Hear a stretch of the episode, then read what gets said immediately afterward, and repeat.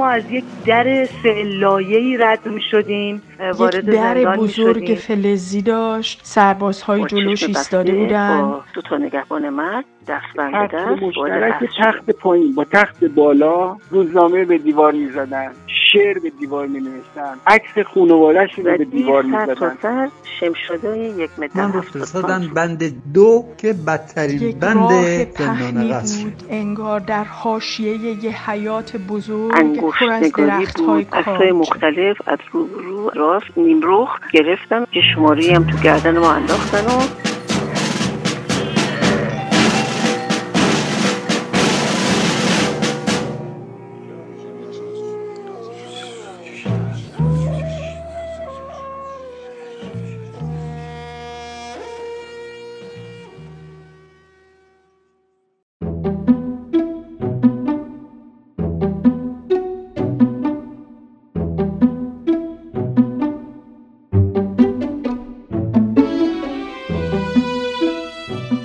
مکان خاموش این اپیزود ما داستانی دارد به بلندای تاریخ تهران. سیر مسیر تاریخی آن از فتلی شاه و محمد شاه و ناصر الدین شاه قاجار تا رضا شاه و محمد رضا پهلوی و بعدها انقلاب اسلامی رو در بر می‌گیره. مکانی است به قدمت پایتخت و سرگذشتی دارد پر از قتل و فرار و شکنجه. روایت زندگی های محبوس در یک چهاردیواری و کنج های بسته و سرنوشت های تلخ و محدوم و انتظار کشیده. زندان قصر روایت تاریخ این مملکت است. داستان زندگی زندانی های معروف سیاستمداران کهنکار از دزد و قاچاقچی و خلافکار تا مارکسیست و کمونیست و مسلمان دو آتیشه. با این وجود زندان قصر قصه ما مکانی بود ابتدا مفرح و شاهانه جایی برای سرخوشی برای تفریح و شکار. سام گیبراد از علاقه فتلی شاه به شکار بیش و کم اکثر ما با خبریم. فتلی شاه در همون اوان به سلطنت رسیدن خودش دستور ساخت یک قصری رو در منطقه خرم آباد تهران میده که بعدها به اسم قصر قاجار معروف میشه. منطقه خرم آباد در محل بعدی جاده قدیم تهران به شمیران یا همون جاده قدیم شمرون واقع بوده منطقه بوده که فرم تپه ماهوری داشته و از بالای تپه های اون یک اشرافی به اکثر نقاط تهران حتی تا ری چشمانداز بوده ازش. بر بالای یکی از این تپه ها یک بنای سه طبقه ساخته میشه که همون قصر قاجار بوده و از چهار طرف ازش حفاظت می‌شده در طبقه سوم که شاهنشین بوده چهار طرفش پنجره بوده به طوری که شاه یا همراه شاه آن کسی که بوده می‌تونسته تمام چهار طرف تهران را از اون نقطه ببینه. این تپه با استخها و نهرهای پرآبی هم احاطه شده بوده و اینطوری که حالا توی سفرنامه ها و روایت ها هست صدای آب و آبراه هایی که اونجا بوده یکی از معروف ترین مشخصه های قصر قاجار و تخت قاجار هست. این امارت به سیاق معماری اون زمان قاجار شامل امارت اندرونی و بیرونی با یک باغ سرسبز و مشجر بوده با یک فضای نسبتا وسیع و دروازه چوبی. برای اینکه شما به قصر قاجار برسید به عنوان یک رهگذر باید از یک دروازه معروف و بزرگی عبور می کردید که به در چوبی اون زمان معروف بوده. بعد از این در دهلیزهای پیچ در پیچ با ارتفاع نسبتا کم بوده که بعد به یک فضای مشجر و پر از درخت می رسیده و بعد از اون فضا یک جاده بوده که به سمت شمال تپه می رفته و بالای اون تپه امارت قرار گرفته بود. قصر قاجار سرنوشت و سرگذشت پرفراز و فرودی داشته. از آبادانی در دوران فتلی تا متروک ماندن و ویرانی در دوران محمدشاه در دوران ناصر شاه به علت علاقه او به شکار قصد دوباره مرمت و بازسازی میشه ولی به مرور و در اواخر باز این کاخ رو به فراموشی میره. یک دوران محل اردوی سالانه فوج قزاق و در دوران مزفر شاه در قالب یک فرم ساختمانی در اختیار یک دسته نظامی معروف به ژاندارمری قرار می‌گیره که در کشاکش مشروطیت به علت یک باران شدید تپه رانش می‌کنه و زمین این قصد ویران و از بین میره. حکومت قاجارها جاش رو به حکومت پهلوی و رضا شاه میده و بعدها زندان بزرگ شهر در آن محل ساخته میشه. با این وجود ظاهرا اسارتان قبل از دوران رضا شاه زده شده. کلونل یوهان وستدهل که رئیس نظمیه ایران در دوران احمد شاه بود و یکی از اون مستشاران سوئدی بود که برای بنیانگذاری نظمی ایران اومدند بارها بر ضرورت وجود یک فضای مستقل و بزرگ به عنوان زندان تاکید می‌کنه. این فکر در دوران رضا شاه پخته تر میشه. تا جایی که رضا شاه به سرتیب محمد درگاهی رئیس نظمیه بعدی دستور ساخت یک زندانی رو در محل قصر قاجار میده. حالا چرا آنجا زندان ساخته شد؟ نصرالله حدادی. چون نزدیک به جاهایی بود که پهلوی کم کم داشت بیرون از شهر تهران نظامیان خودش رو سر سامان می‌داد و به همین دلیل در خارج از شهر تهران آمدن زندانی رو درست کردن که چون نام قصر فتلی شاه بود به همین دلیل اونجا نامش قصر باقی بود به این ترتیب زندان قصر در تاریخ 11 آذر 1308 با 192 اتاق و ظرفیت 800 زندانی با معماری نیکولای مارکوف افتتاح میشه. یک باغ بزرگ با چند زندان مختلف که هر کدام در دل خود بندهایی داشتند. زندان شماره یک متعلق به دزدان و مالخرها و متهمین عادی، زندان شماره دو متعلق به سیاسی ها، زندان شماره سه متعلق به رهبران سیاسی، زندان شماره چهار که متعلق به بهداری بود و بعدها دار و تعدیب شد و مخصوص نوجوانان. سام گیوراد ما از نیکولای مارکوف معماری های زیادی رو نسبتا به یادگار داریم اما برای من زندان قصر یک معنای دیگری داره و این ربطی به ارزش های زیبایی شناختی معماری زندان قصر نداره. یک تغییری در وضعیت حقوق زندانیان ایجاد شد و یک فضای استانداردتری با ساخت زندان قصر برای زندانیان ایجاد شد. اما کار مارکوف در ساخت زندان حداقل یک گام رو به جلو بود برای ارتقای وضعیت زندانهای ایران که بسیار بسیار غمانگیز بود در دوران قبل از خودش. اما سرنوشت سازنده و مسئول ساخت زندان یعنی سرتیب درگاهی در اولین روز افتتاح از زبان فرزانه ابراهیم زاده تاریخ نگار و پژوهشگر تاریخ. آقای درگاهی به عنوان ناظر ساخت زندان قصر در تمام مراحل در کنار آقای مارکوف قرار می‌گیره و روز افتتاحی هم ایشون در واقع راهنمای کسانی میشه که برای افتتاحیه زندان قصر میرن. میگن که حالا در قایق توی یکی از این بازدیدها از شاه می‌خواد که وارد یکی از سلول ها بشه تیمورتاش وزیر دربار مانع میشه. به شاه میگه که شما نباید برید داخل اینجا. دو روز بعد از اینکه زندان قصر افتتاح میشه درگاهی رو می‌گیرن. یکی از دلایل همین هستش که در واقع تیمورتاش این تخم شک رو به دل پهلوی اول میندازه و میگه که شما رو می‌خواسته که زندانی کنه و خب از عجایب زندان هستش که سازنده و افتتاح کننده زندان اولین زندانی زندان قصر هستش. و داستان تیمورتاش وزیر دربار رضاشاه و دست راست او و به نوعی نفر دوم مملکت در دوران پهلوی اول که سرتیب درگاهی را در آن دوران روانه زندان کرد سرنوشتی مشابه او در قصر انتظارش را می‌کشید. تیمورتاش مرد خاکستری تاریخ ما بود و هرچه زمان گذشت از این آدم تا اندازه اعاده حیثیت شد. اما افول ستاره بخت تیمورتاش بعد از سفر شهریور 1310 که به همراه ولیعت به اروپا میره سفر طولانی که بعد از اون روابط رضا شاه باش سرد میشه یک مدتی درخواست مرخصی می‌کنه و بعد که برمیگرده به نوعی از سوم دی ماه 1311 تا 29 بهمن 1311 یک شکلی از حبس خانگی و حبس در نظمیه رو داره و بعد به زندان قصر منتقل میشه تا در ساعت 11 و نیم شب 8 مهر 1311 در سلولی که بعدها به اسم دخمه تیمورتاش یا سلول تیمورتاش معروف شد به شکلی فجیع و وحشتناک کشته بشه و به قتل برسه.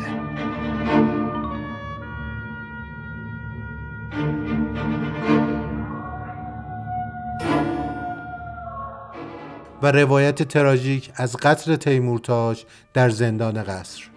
و این روایت تراژیک به این صورت هست که در هشتم مهر در شبی مهمانی در باغ سردار اسد در خیابان دوله تهران که بعدها خیابان فردوسی نامیده میشه بوده که تلفنی به آیرون میشه و از اون می‌خوان که فورا به زندان قصر بره. طبق روایت ایران دختر تیمورتاش سه نفر که آیروم پاشاخان که رئیس کل زندان ها بوده و پزشک احمدی این سه نفر.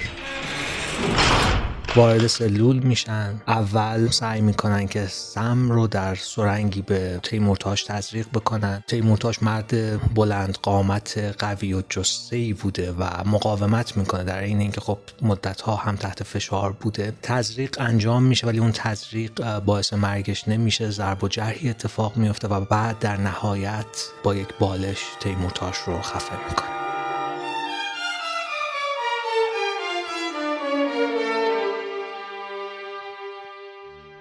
پس از تیمورتاش یکی دیگر از افراد مطرح و شناخته شده نزدیک به رضاشاه سردار اسعد بختیاری که پس از تیمورتاش نزدیکترین شخص به رضاشاه بود که متاسفانه او هم سرنوشتی مشابه تیمورتاش پیدا کرد. رضا جولایی. اون موقعی که اینو دستگیرش می‌کنن سن و سالی ازش گذشته بوده و مشکوک میشن این قدرت گرفته یا اینکه زمزمه های مخالفت سر داده برسات میبرنش اونجا و یه روزی میرن سراغشون و میگن که می‌خوایم ببریمت هموم و اصلاحت بکنیم و اینا میبرنش تو اون یه قسمتی داشته. بهشون گفتن سیاه چال که تمام این توالت های این زندان در یه نقطه اونجا به یه چاه عمیقی فرو ریخته بعد اونجا رو بهشون گفتن مبال و خیلی جای تاریک و بدی بوده. بوی بد و تعفنی که داشته خودش شکنجه بوده. نور بسیار کمی هم داشته. چند تا مثلا سلول اونجا ساخته بودن که زندانیایی که خیلی می‌خواستن اذیت بکنن میبردن اونجا. بر اساس سردار بختیاری می‌برن همونجا ادامش می‌کنن. و نفر بعدی فرخی یزدی شاعر و روزنامه نگار آزادی خواه و دموکرات صدر مشروطیت و نماینده مردم یزد.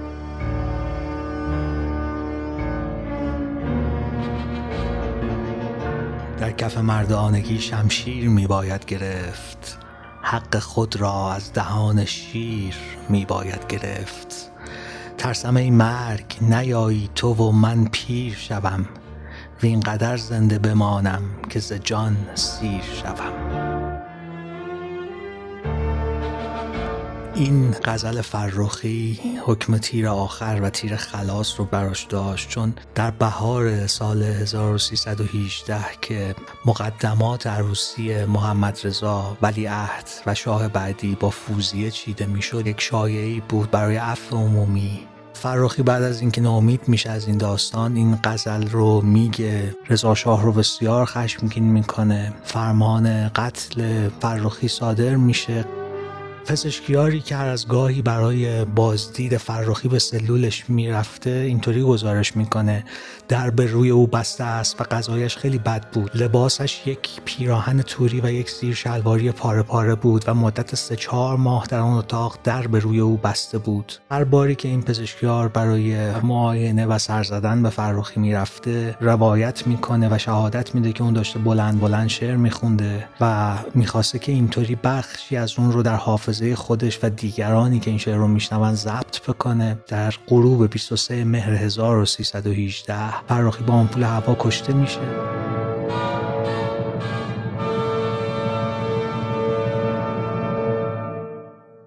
اما سرگرد مختاری و پزشک احمدی دو تن از مخوفترین چهره های زندان قصد در دوران رضاشاه رضا جولایی.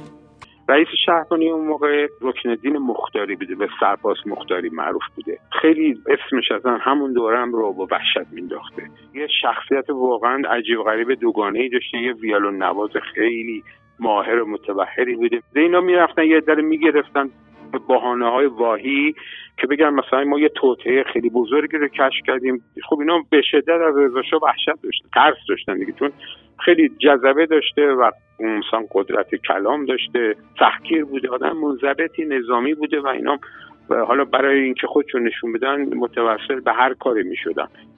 پزشک احمدی اون موقع وارد بهداری زندان میشه و خیلی از زندانیا رو که مثلا یه نمونه خیلی واضحش اما آمپول هوا بوده اینا به قتل میرسوندن. که ظاهرا مرگ خیلی دردناکی هم هست. آمپول خالی رو تو رگای یه نفر خالی کنن حالا جون کندنش فریاداشون نرخاشون و میسادن تماشا می‌کردن و چند سال پس از تبعید رضا پزشک احمدی به اتهام دست داشتن در قتل این سه نفر یعنی تیمورتاش، سردار اسعد و فرخی یزدی دستگیر و به اعدام محکوم شد.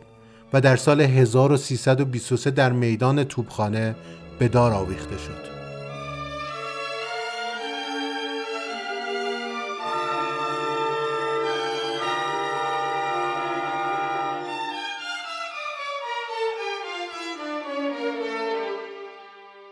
در سال 1316 گروهی مثلا با گرایشات سوسیال دموکرات، کمونیستی یا ناسیونالیستی شامل بزرگانی چون تقی ارانی، احسان تبری، خلیل ملکی، انور خامه‌ای و بزرگ علوی دستگیر و به زندان قصر برده میشن.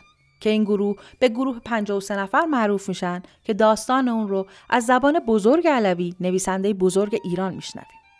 با دکتر ایرانی و ایرج اسکندری با هم ستایی مجله دنیا رو را انداخته دیگه من با مارکسیسم آشنا شدم. کارمون این بود که با دکتر ارانی می‌رفتیم دراز میکشیدیم و با هم کپیتال رو میخوندیم. بله با این شروع شد تا سال 1316 که از توی مدرسه آمده من گرفتن و به پنج سال محکوم شدم. پنجاه نفر برخلاف اون حاله ای که بعدها به دور سر اینها بستن یک واحدی واقعا وجود نداشت. یه عده از این تحصیل کرده ها بودن دکتر جزی، دکتر بهرابی، ایرج اسکندری و چند تا پزشک دیگه ای که بی خودی اصلا گرفته بودن مثلا یه واکسی رو در مازندران گرفته بودن. ارتباطی به هم چند نفر فقط هم دیگر شاید میشناختن. البته یه عده دانشجو. اینا مثلا شاید یه مطلب دکتر دکتر رفته بودن ولی واحدی نبودن. و اون وقتش اسم این اینا رو گفتن یه حزب کمونیست درست کردن که کمونیسم وجود نداشتش. اما دوره است که مختاری رئیس شهربانی می‌خواد که میف خودش رو بکوبه و شاه رو ترسوندش که اینها همه کمونیستن. و اگر که ما اینا نگرفته بودیم ایران به هم می‌خورد. مثلا تیشه به ریشه ایران می‌خواستن ایران را ایران بکنن. از این حرفای کشکی. مثلا من شخص خودم و این نبود که من اگر مثلا نمی‌گرفتن یا مثلا دو چکم می‌زدن میامدم می‌گفتم که آقا مارکسیست مال خودمون من می‌خوام به ادبیات بدم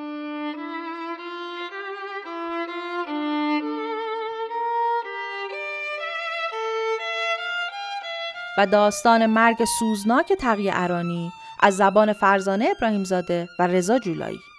این بنده خدا رو که می‌گیرن خیلی به شکنجه های غیر عادی میدن چون آدم رک و سریع لحجه ای بوده اعتراض می‌کرده. میگن با یه لباس نازک زندان لباس های تابستونی لباس کلفتی هم نبوده بدون پتو این روز کف سیمانی این سلول که تاریک و مرتوبم بوده دیگه اینو اذیتش می‌کنن تا دچار تیفوس میشه. وقتی که جنازه تغییر ارانی رو تحویل خانوادش میدن اینقدر قیافش تغییر کرده بوده گفته میشه بر اثر شکنجه هایی که شده و خب سمی که بهش داده شده مادرش او رو نمی‌شناسه و جنازه رو قبول نمی‌کنه و میگه که این پسر من نیست. در نهایت هم تا انتهای زندگیش مادر تقییرانی هیچ وقت باور نکرد آن جنازه استخوانی و در هم شکسته که بهش تحویل دادن جنازه پسرش تقییرانی باشه.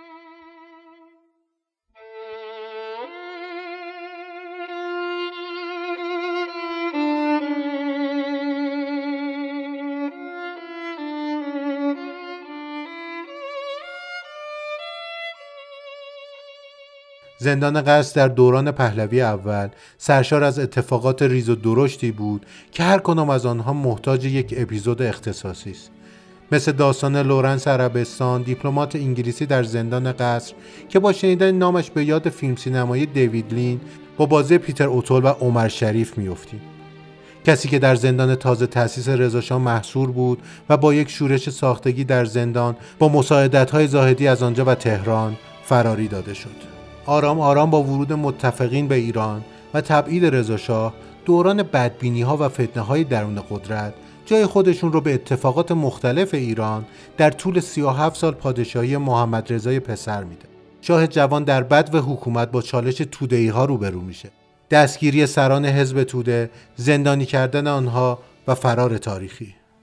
علی ملیکی، امین عظیمی، آذر ماه سال 1329 ده نفر از اعضای حزب توده افرادی مثل کیانوری، یزدی، خسرو روزبه و عبدالحسین نوشین تونستند با یه نقشه پر و تمیز و بی اشکال از زندان قصر فرار کنند. میشه گفت این اتفاق اولین و آخرین فرار دست جمعی موفق زندانیای سیاسی از زندان در تاریخ معاصر ما هم هست. حزب توده یک شبکه مخفی داخل ارتش داشت که بهش سازمان افسری می‌گفتن. به این ترتیب وظیفه فرار دادن توده یا زندان قصر افتاد گردن سازمان افسری. نقشه فرار این بود که یک کامیون نظامی با یک برگ دستور جعلی از ستاد ارتش بره زندان قصر رهبرای حزب توده رو تحویل بگیره بیاری بیرون و فراری بده. باید یک حکم از ستاد ارتش جر میشه هم تهیه شد و اون رو به شکل کامیون ارتش رنگ کردن و برزنت پوشوندن و آماده کردن. شب 24 آذر ساعت هفت و نیم شب هشت نفر داوطلب سوار کامیون شدن و راه افتادن سمت زندان قصر. و اون به اصطلاح سرهنگی که حکم ستاد ارتش همراهش بود حکم جعلی رو به افسر نگهبانی که در جریان فرار بود نشون داد. بعد رفتن داخل اسامی رو خوندن. رهبرای زندانی حزب توده هم که از نقشه فرار با خبر بودن از سر شب لباس پوشیده بودند و آماده بودند. به این ترتیب همه سوار شدن و خیلی عادی در عرض کمتر از نیم ساعت از زندان قصر فرار کردند. خیلی ها معتقدن که میزانسن این فرار از زندان قصر رو نوشین طراحی کرده بود. اینکه چه کسی در چه لحظه ای چه حرفی بزنه یا چه کاری بکنه. و تمام اون رفتارهایی که اون افسران موافق حزب توده در جریان این فرار انجام دادن مثل یه پیس توسط نوشین طراحی شده بود. شاید بهتر بگم که فرار از زندان قصر که از نمایشنامه هایی بود که نوشین در نوشتنش نقش نداشت اما کارگردانی می‌کرد و با خلاقیت تمامم باعث شد یکی از فرارهای شگفت انگیز از زندان قصر رقم بخوره. دهه سی دهه کودتاست. زندان قصر خواستگاه زندانی های مخالف شاه از تودهی ها تا ملی مذهبی هاست روایت این دوره از زبان محمد علی عمویی از سران حزب توده که با مدت 24 سال در زندان قصر زندانی بوده.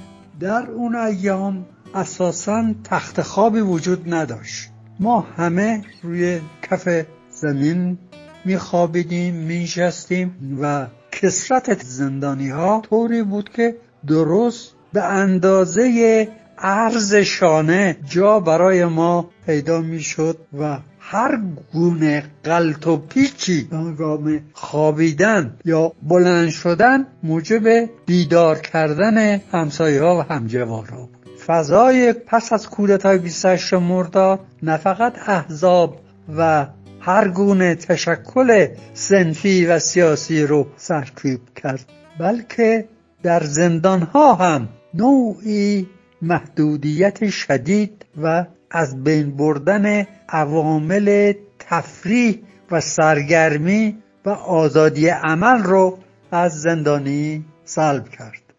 و فضای زندان در آن دوره ساختمان ها، بند ها و جغرافیای زندان قصر در زندان قصر یک باغ بزرگه که چند تا زندان در اونجا وجود داره و هر کدوم از این زندان ها بندهایی دارن. از در زندان قصر که وارد بشید این در اسمش در چوبیه. ابتدا که وارد میشین اتاقی هست افسر نگهبان زندان قصر و بخش اداری زندان قصر در طبقه بالای اونجا هست. به فاصله نه چندان زیادی یک زندان بزرگ که زندان شماره یک بهش میگن معمولا متهمین عادی.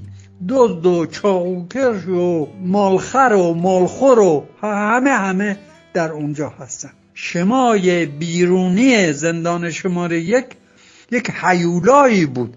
زندان شماره یک. رد شدید می‌رسید به زندان شماره سه. و حالا که این زندان شماره سه تاریخی داره و خاطراتی در اون مدفون است. تقریبا همه احزاب و جریانات سیاسی ایران رهبرانشون مدتی در این زندان محبوس بودن یک حیات سگوشی داره دیوار بلندی داره در این طرف سمت راستش یک گریدور عریضی هست که چند تا اتاق.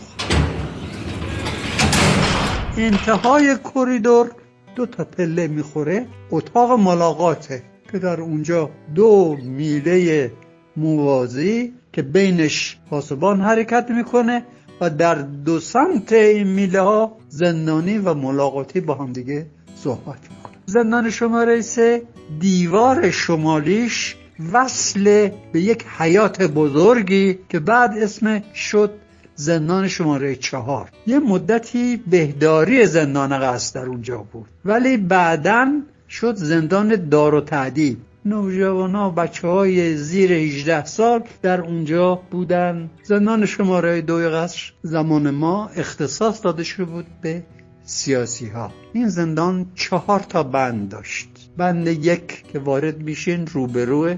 تمام اتاقاش سلول انفرادی. پنجره های این سلول انفرادی به حیات های سمت راست و سمت چپ باز میشه. یعنی حیات هایی که مربوط به بند دو بند چهار و سمت چپ بند سه. دهه چهل حضور دکتر امینی و تلطیف فضای زندان. دکتر امینی حاصل فشاری بود که ایالات متحده به شاه وارد می‌کرد برای ایجاد یک سری تغییرات نه فقط تغییرات سیاسی بلکه تغییرات اجتماعی و اقتصادی. به همین علت هم ما شاهدیم که در زمان نخست وزیری دکتر امینی اصلاحات ارزی آغاز میشه. شخصیت های حکومتی رفتار ملایمی رو آغاز می‌کنن در مجامع گوناگون و تاثیرش در زندان هم کاملا نمایانه. برخورد زندانبان ها تغییر می‌کنه امکانات بیشتر فراهم میشه ملاقات ها بهبود پیدا می‌کنه. حتی برخی از زندانی ها از امتیاز مرخصی هم استفاده می‌کنن. و روایت عمویی از فضای زندان در آن دوران و روابط آزاد و بدون تنش بین زندانی ها. در زندان ما در قصر فقط اعضای سازمان نظامی حزب توده ایران بود. بعد رفته رفته افراد متعلق به گروه های مارسیستی غیر توده ای بودن بعد نوبت فدایی ها شد.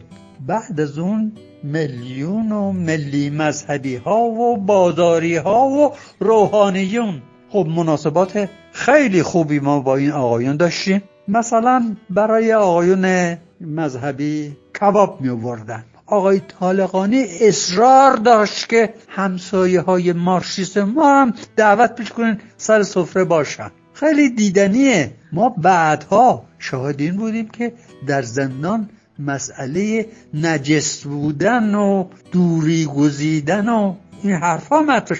و حالا در ما اصلا اینطوری نبود. ما حتی آقای منتظری و آقای طالقانی رو دعوت می‌کردیم سر سفره خودمون. آقای منتظری با اون رفتار انسانی چنان تلطیف می‌کرد مناسبات بین مارسیس ها و مؤمنین اسلامی رو که هرگز اتفاق سوی رخ نمی‌داد. و خاطره آقای عمویی از اولین دیدارش با آیت الله طالقانی در زندان قصر.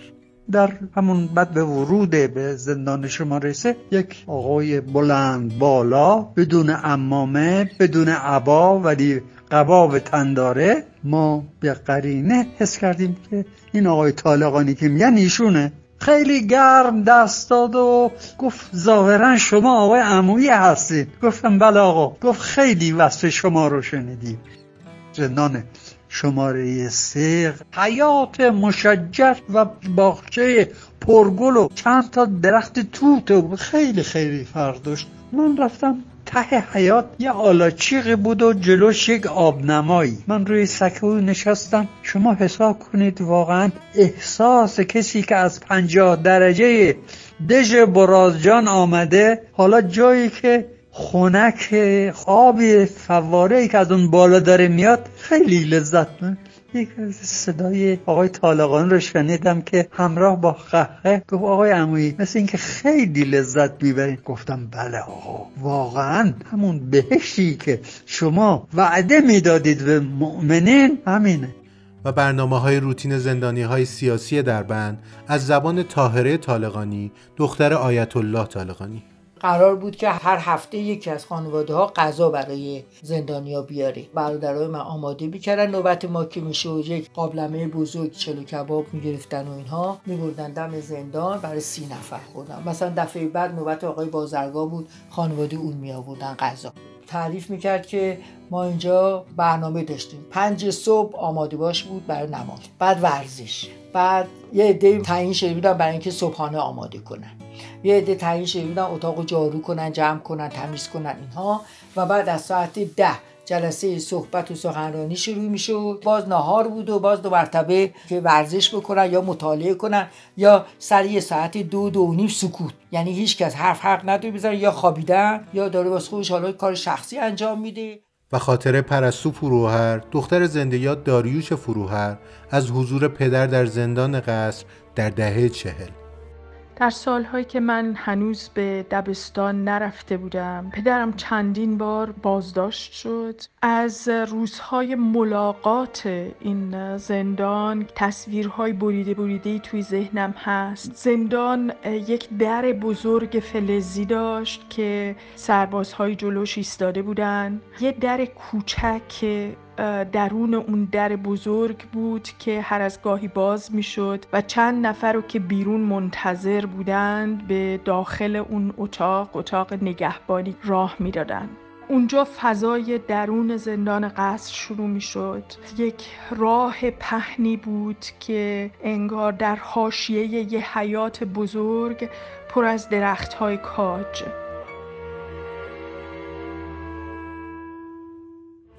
و رد و بدل کردن اطلاعات بین پدر و مادر از طریق پرستو در آن دوره. بعضی از این روزهای ملاقات فقط به من اجازه می‌دادند که برم به دیدن پدرم. پدرم توی یک اتاق روی یک صندلی نشسته بود و من رو که می‌دید صورتش به یک لبخندی باز می‌شد و خم می‌شد به طرف من. موقع خب خیلی کوچیک بودم و بازوهاش رو باز می‌کرد. این تصویر آغوش باز او رو بعد از این همه سال هنوز به یاد دارم.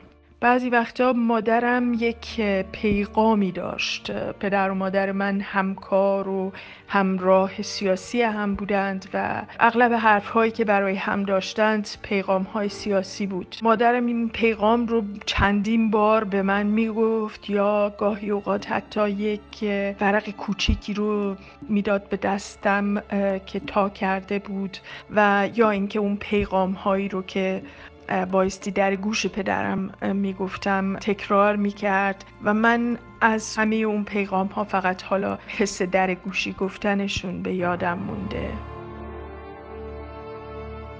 و مسیر برگشت به خانه و تعریف اتفاقات برای خانواده. بیرون که می آمدم مادرم منتظرم ایستاده بود و با شوق و هنجکاوی از احوال پدرم می‌پرسید. جزئیات رو یادم همیشه می‌پرسید. می‌گفت تعریف کن تا با چشمهای تو او رو ببینم.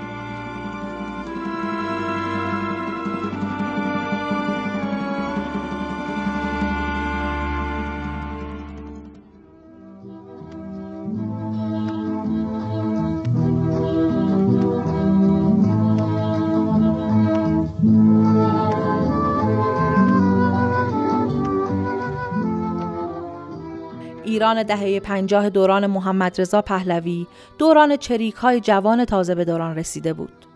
ایران پوست انداخته از پولهای نفت جوانان معترض مخالفی را پرورش داده بود که خواستار موقعیت سیاسی متفاوت در کشور بودند مجاهدین خلق چریک های فدایی خلق روحانیون مبارز همه و همه شاه و ساواک را وادار به برخورد تشدید یافته کرده بود سالهای 53 و 54 سالهای بگیر و ببند سازمان امنیت ملی بود و قاعدتا قصد مرکز این زندانی ها نمی‌دونم تا حالا شاید مثلا احساس نکرده باشین چین بویی رو. بو نم بود همیشه دیگه.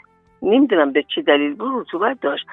تقریبا اون موقع که من اونجا رفتم در حدود هفتاد نفر تو بند بودیم. ولی دیگه موقع اوج دستگیری ها بود سال 53 و 54 هر روز اضافه می شدن بعد بند ما دو تا اتاق داشت. ما در حدود هفتاد تا شدیم صد تا. صد تا دیگه اصلا جا نمی گرفتیم تو اون محوطه. یک حیات کوچیک هم داشتیم که در روز دو ساعت صبح یا دو ساعت بعد از ظهر این در حیات رو باز می‌کردن که با نگهبانی که تو حیات بود اجازه هواخوری داشتیم.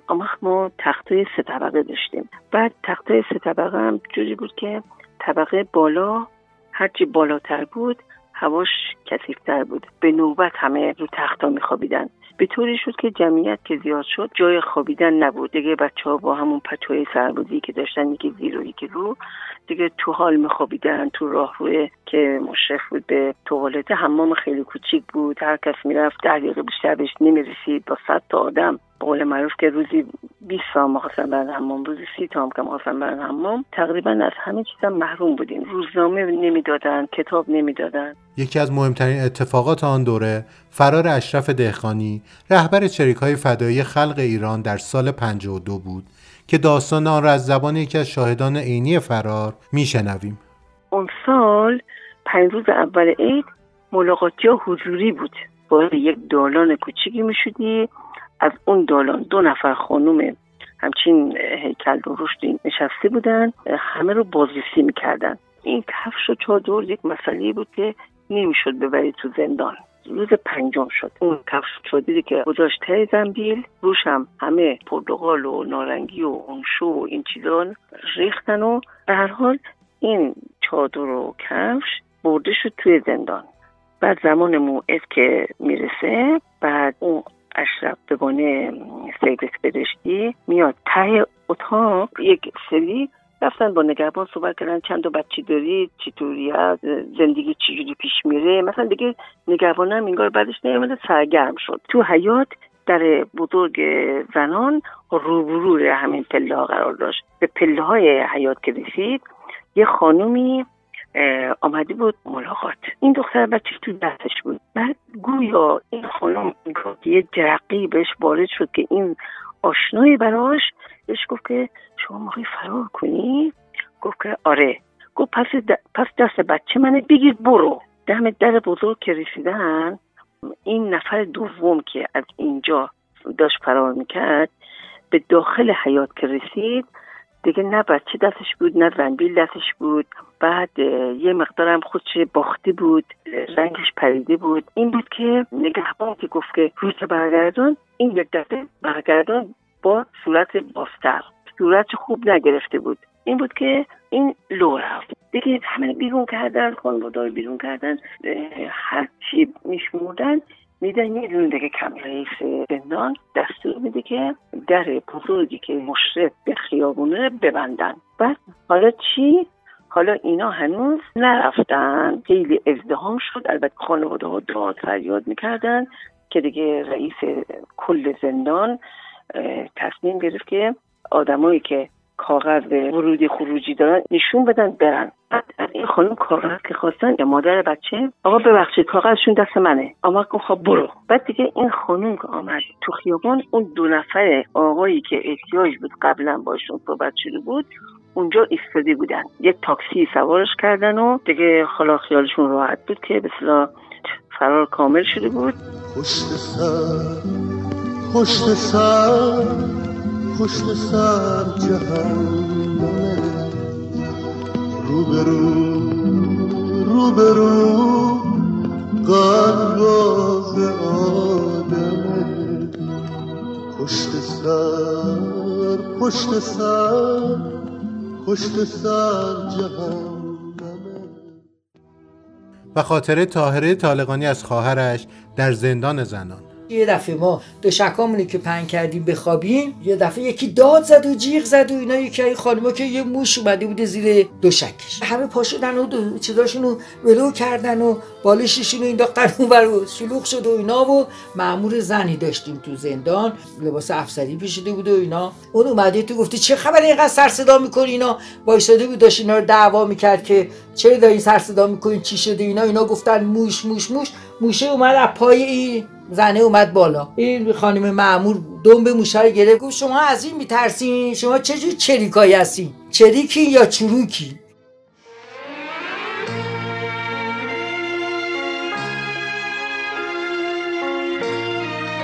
خاطرات جینوس تقیزاده از همراهی پدر در آن روزها. پدر من سعید تقیزاده دندانساز بهداری زندان قصر بودن. یه وقتایی کسی نبود منو نگه داره بابا منو با خودش می‌برد سر کار. تو حیات زندان اونجا بازی می‌کردیم با. بعضی از زندانی ها بودن که دیگه مثلا منو میشناختن میومدن عکس بچه هاشون رو به من نشون می‌دادن. یا بعضیاشون بودن که خیلی مورد اعتماد بابا بودن. منو میذاشتن رو قلم دوششون میبردن به حیات میگردوندم بازی می‌کردن خیلی روزای شادی بود در من علا رقم اینکه اونجا زندان قصره. و بازی با بچه های ملاقاتی ها اون روزایی که ما در حقیقت تو حیات با بچه های بازی می‌کردیم که اومده بودن با خانوادهشون ملاقاتی پدرهاشون که زندانی های سیاسی بودن. یادم یک دختر بچه بود که همسن من بود و یک ژاکت قرمزی هم اغلب تنش بود و مامانش هم خب خیلی تیپ مامان من بود. همونجوری موهای بالا بسته و کت و دامن پوشیده. اینا می اومدن ما با هم بازی می‌کردیم. وسط های بازی معمولا مامانش صدا می‌کرد و می‌گفت بریم ملاقات. وقتی که می‌رفت وقتی برمیگشت اغلب داشت انقدر گریه می‌کرد که دیگه با من خدافزی نمی‌کرد و می‌رفت. من بیشترین تصویری که یادمه از اون فضا این بچه هایی که با ما بازی می‌کردن و گریان می‌رفتن با خانواده هاشون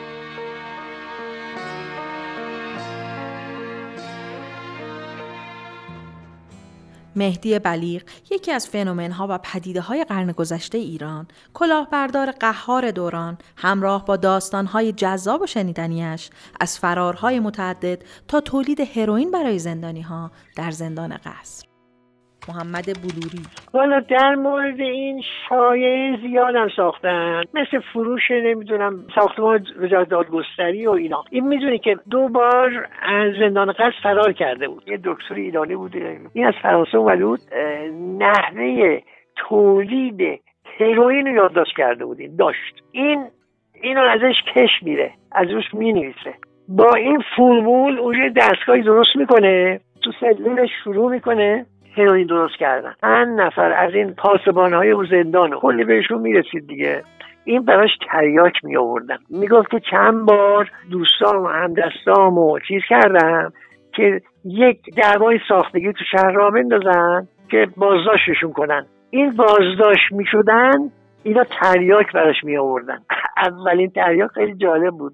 انباری می‌گفت می آوردن خود تو خودشون مخفی می‌کردن یه تو بدنش با چند نفر دیگه از دوستاش بودن اونا مخواستن معتاد بودن تریاک بکشن. بگو که نشستیم بالاخره این دعواش رو تو شهر راه انداخت و بازداشت و اومد. بعد دیدیم که هرچی میگه بابا نمی‌خوای بری دستشویی؟ نه. هی میوه دادیم غذا دادیم.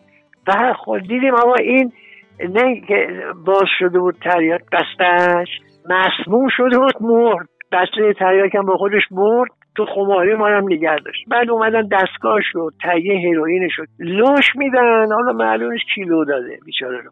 و داستان عاشقی بلیغ در زندان. بعد تو زندان هم یه زنی بود. حالا عاشقش شده بود. اون زن هم از یه طرف میاد برام پیش من گریه می‌کرد. دکتر خدا آی بروری این چرا بیمهری می‌کنه؟ من حاضرم اینو زندگیش رو برا کنم زنم پولدار بود یه بیوه بود. جوونی بود که ازدواج کرده بود با یک سرهنگ بازنشسته که سنی داشت. این دختری بود 17 18 ساله. من خلاصه به خاطر بلیغ از اون جدا میشه و طلاق می‌گیره و بالاخره پاسوز این بدبخت میشه.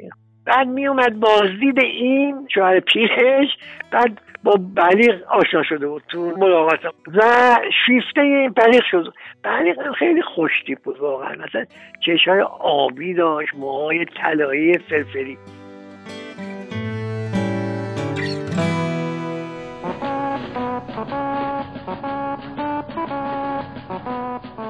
تلاش های چریکی مخالفین نتیجه داده بود.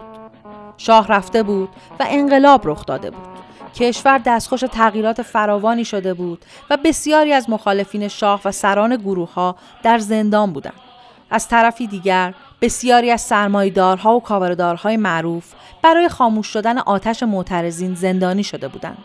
شب 22 بهمن ماه 1357 محمود قربانی کاباردار معروف و مالک کابار میامی داستان فرار خود و دیگر زندانی ها را اینگونه تعریف می‌کنه. انقلاب نزدیک می‌شد دیگه. یه هفته قبلش شواش شواش دیگه افسرا با لباس شخصی می آمدن بعد دو روز قبلش بیستم ارجب دیگه بر نمیگرده. بدون که از همونجا با تیمسار معیری رئیس زندان فرار می‌کنن میان بیرون با هواپیما. فرده آن روز دیگه سرهنگ احیایی میگه محمود دیگه حواستون جمع بشه. بیا همه بندا رو ما چیز بکنیم گفت کار تو درا رو بشکنیم رو بزنیم بیرون. هیچ کس به شما تیر اندازی نمی‌کنه فلان نمی‌کنه. خلاصه ما به همه بندا اطلاع که من میرم وسط حیات بند که حیات بزرگی بود. اونجا میگم الله اکبر الله اکبر. بندا بریزی که در رو بشکنید و بریم. اولین بند هم که کردیم هم بند افغانی ها بود. اونا دیگه زدن در دیوار رو همه رو شکوندن و تا در آهنی بزرگ قصد که بود در کوچکه رو باز کردن دیگه همه حمله کردن دیگه که زودتر فرار کنن و داستان آن شب از زبان یکی از همسایه های زندان قصر که ناظر بر باز شدن درهای زندان بوده. پری فولادی. فکر می‌کنم که چهار شب قبلش این زندانی سیاسی رو آزاد می‌کردن. شبا جمعیت خیلی زیادی میومد فاصله از شب همینجور مردم اونجا بودن. یه دیوار خیلی وسیعی داشت این زندان. که تا سر خیابون مرزشت میآمد. بعد پشت این دیوار تاختمونایی بود که سخت شیربونی بود. من که اومدم همینجوری بیرون نگاه می‌کردم دیدم که یه تعدادی خانمایی که چادراشون گردنشون بستن. این بخچه اینجوری میندازم بالا بعد یکی اومد بالا. باز دیدم که خلاصه یه تعدادی به همین شکل از اونجا اومدن بعد از روی اون شیربونی ها خودشونو پرد کردن توی اون حیات زندان و بعد دیدم اصلا خیلی دیگه خیابون وضعیتش غیر عادی شد. دیگه طول نکشید دیدیم که جمعیت زیادی داره به سمت زندان میره. و داستان ورود مردم به داخل زندان قصد برای اولین بار در طول پنجاه سال فعالیت زندان. جمعیت همینجوری به تدریج مثل که مردم خبر می شدن خیلی زیاد شد. تا مدت ها دیگه این درها رو باز کرده بودم و همه زندانی ها دارم میان بیرون. مردمی هم که می‌رفتن توی زندان مثل که بهشون گفته بودن که شما این هرچی توی زندانه بیت المال و مال مردم و اینجوری من شنیدم. واقعا قارت کرده بودن زندانو هر کی از اون تو میومد این جمعیت بیرون عجله خونمون رد می شدن یکی می‌دیدیم پنکه دستش بود. یکی ماشین تایپ دستش بود. نمی‌دونم پتو اصلا دیگه هر کسی رد می شد یه چیزی داشت. آرام آرام پس از انقلاب موقعیت کشور دستخوش تغییرات اساسی می شود و این بار زندان قصر جایگاه سران گذشته رژیم شده و اتهامات وارد می شود. زندان قصر با آن دیوارهای زخیم و سرد ناظر دوران انتقام شده.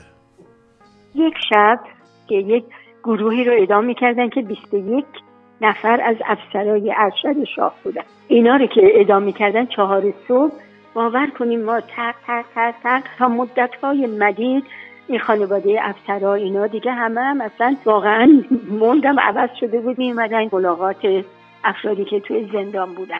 و روایت جینوس تقیزاده از آن شبها. من یادمه که تابستان 58 من و خواهرم توی ایوون خونه میخوابیدیم. صبح که یه نسیم خنکی میومد و با صدای اذان بیدار می‌شدیم. صدای اذان که تموم می‌شد از یک فاصله کمی دورتر از توی زندان صدای تیربارونا رو میشنیدم. من تا بچگی وقتی که اینا رو میشنیدم فهمیده بودم فوری بعدش یه صداهای تکتیر میاد. و پرسیده بودم فهمیده بودم اون تکتیر برای اینه که اگر کسی هنوز زنده مونده بود دیگه تموم کنه. تو خواب و بیداری صبح شروع می‌کردم شمردن این تکتیرها که یک دو سه چهار پنج مثلا. های ظهر که روزنامه رو با موتور می آوردن مینداختن در خونه بابا روزنامه رو برمی داشت معمولا عکس اعدام شده ها بود. یا اسمشون رو نوشته بود. من میشمردم ببینم شب قبل چند نفر بودن. و اگر تعدادش با چیزی که من شمرده بودم یکی بود. من تو بازی برنده شده بودم. منیژه حکمت سازنده فیلم زندان زنان. مشاهده خودش رو از زندان اینگونه بیان می‌کنه.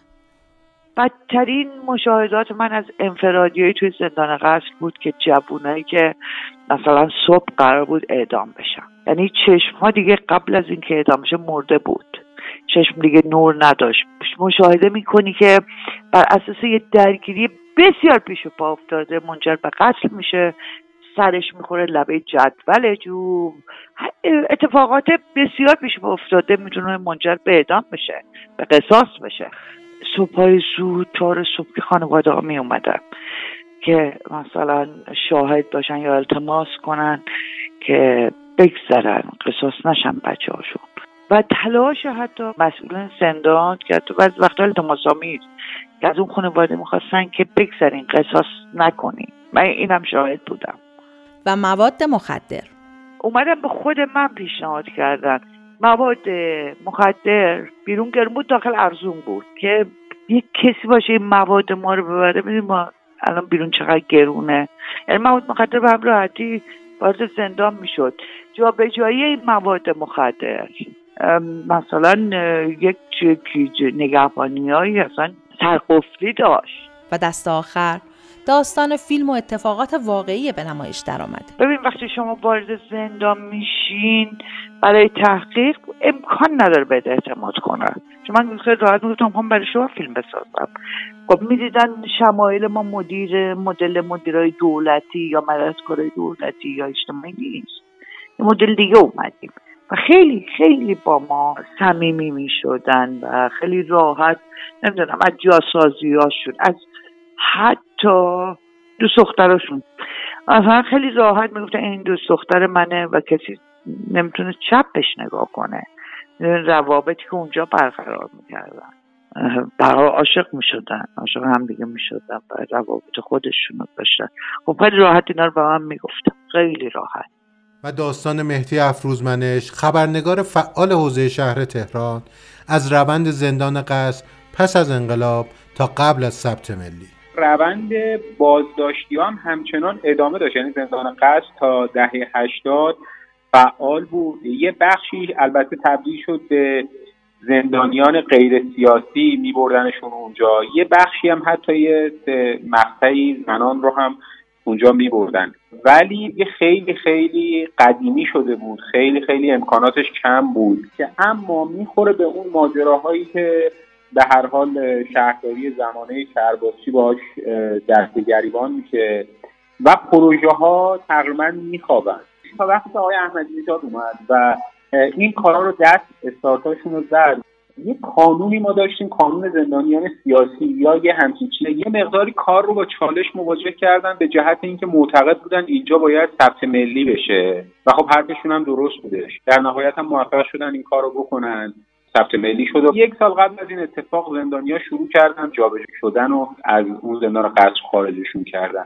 و حکایت ثبت ملی از زبان یکی از مسئولین وقت میراث فرهنگی.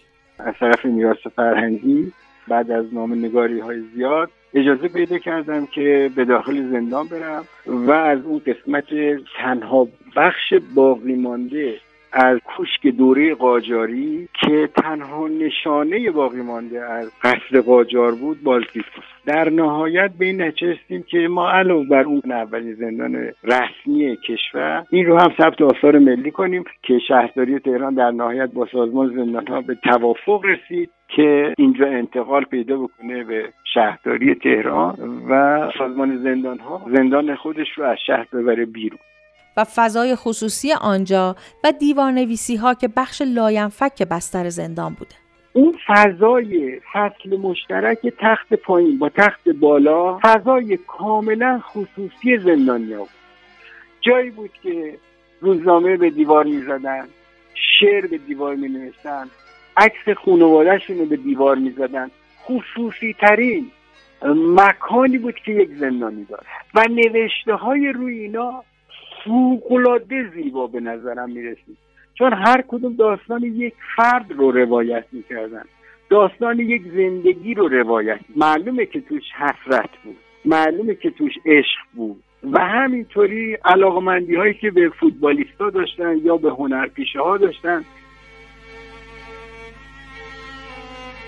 از شکارگاه فتلی شاه تا قصر ناصری و زندان دوران پهلوی تا دوران پس از انقلاب و باغ موزه شدن قصر بخشی از جغرافیای این شهر بوده. بخشی از خاطرات تلخ و شیرین مردمانی که با این مکان خاموش زندگی کردند گریستن و از شوق آزادی خندیدن. داستان این اپیزود ما همچون تضاد موجود در اسم و کاربریش پیچیده و مجهول بوده و کماکان در کالبدی دیگر به زیست خود ادامه می‌دهد. نوید پور محمد رضا. با باغ موزه قصر سوالات کلیدی به ذهنم هجوم میارن. میشه گفت باغ موزه قصر سرشنمای اون دسته از موزه هایی که از ابتدا موزه نبودن که روی یک زندگی سابقا فعال و حالا منقرض شده بنا شدن. کارخونه های قدیمی که تبدیل به موزه صنعتی میشن مدارس قدیمی که تبدیل به موزه آموزشی میشن و زندان هایی که تبدیل به موزه عبرت میشن. اما بین تبدیل شدن یک کارخونه یا مدرسه یا حمام به موزه با یه زندان فرق وجود داره. نباید اینا رو یکی بگیریم. حتی اگر سازوکار اداری حقوقی یکسانی بر همه اینا حاکم باشه اینها از اساس با هم فرق دارن. تبدیل زندان به موزه صرفا یه مسئله فرهنگی نیست که دنبال برطرف کردن موانع اداری حقوقیش باشیم. این یه مسئله اخلاقیه. اینکه مکانهای وحشت، تنبیه، مجازات و انزوار رو بدل به موزه عبرت برای آیندگان کنیم؟ تا اونا دسته دسته در اوقات فراغت و تعطیلیشون پاشن بیان اونجا عبرت بگیرن تفریح کنن و عکس بگیرن. این اصلا چیز عجیبی نیست. مختص به ایران هم نیست. اما در این تبدیل و دگردیسی زندان به موزه یه نکته اخلاقی مهم نهفته است. چیزی از جنس هزاران زندگی دربند از یاد رفته. موزه که میراثبر یه زندانه پیش از هر چیز باید به کالبد و روح اون زندان وفادار بمونه. باید رد ترس، تنبیه، انزوا و انهدام باید رد آرزوها، شکستها و بدبیاری های مردمان رو بشه در راهروها، محوطه ها و اتاقهاش دید. موزه‌ای که زندان رو صرفا بدل به یه location exotic توریستی ایدئولوژیک بکنه تا یه سری خرت و پرت جذاب رو به نمایش بذاره و یه سری پیام گزینش شده رو مخابره بکنه دروغگوه و بر ضد رسالت خودش عمل می‌کنه.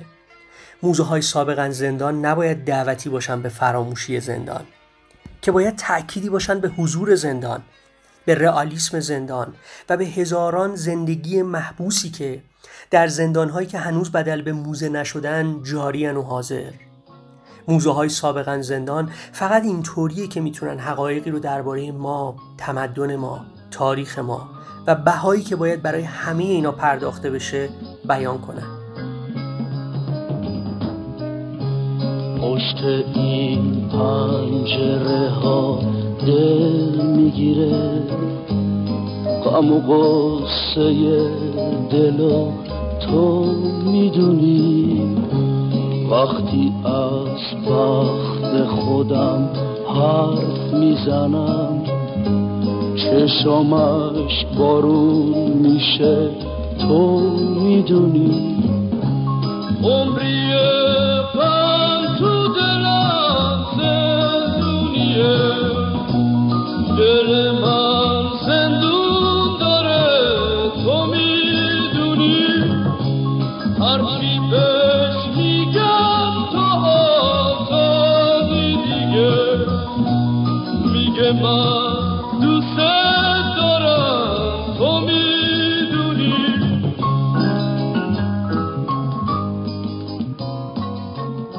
شماره از پادکست رادیو نیست در آبان ماه ضبط و تدوین و در یکم آذر ماه 1399 منتشر میشه.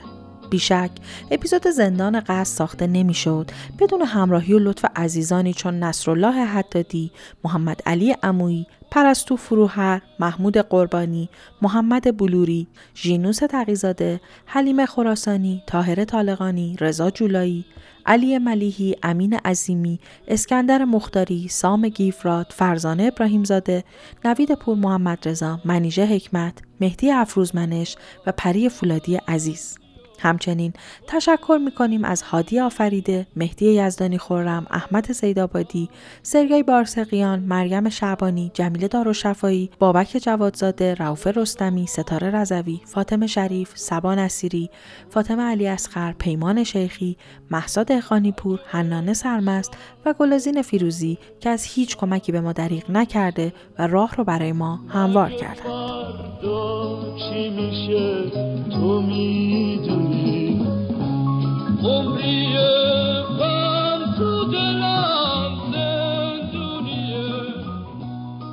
این اپیزود در تمامی اپهای پادگیر قابل شنیدنه و شما برای دسترسی به همه اپیزودها و مطالب تکمیلی می‌تونید به سایت ما یعنی www.radionist.com مراجعه کنید.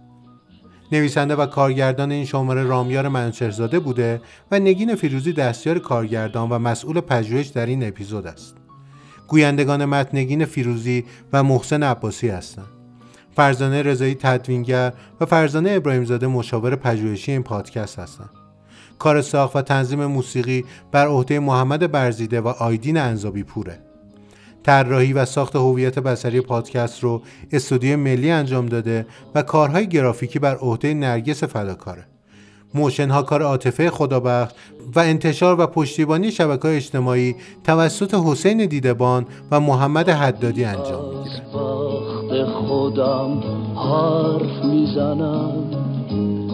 چشامش بارون میشه. تو می‌دونی. عمری غم تو دلم زندونیه دل من 深入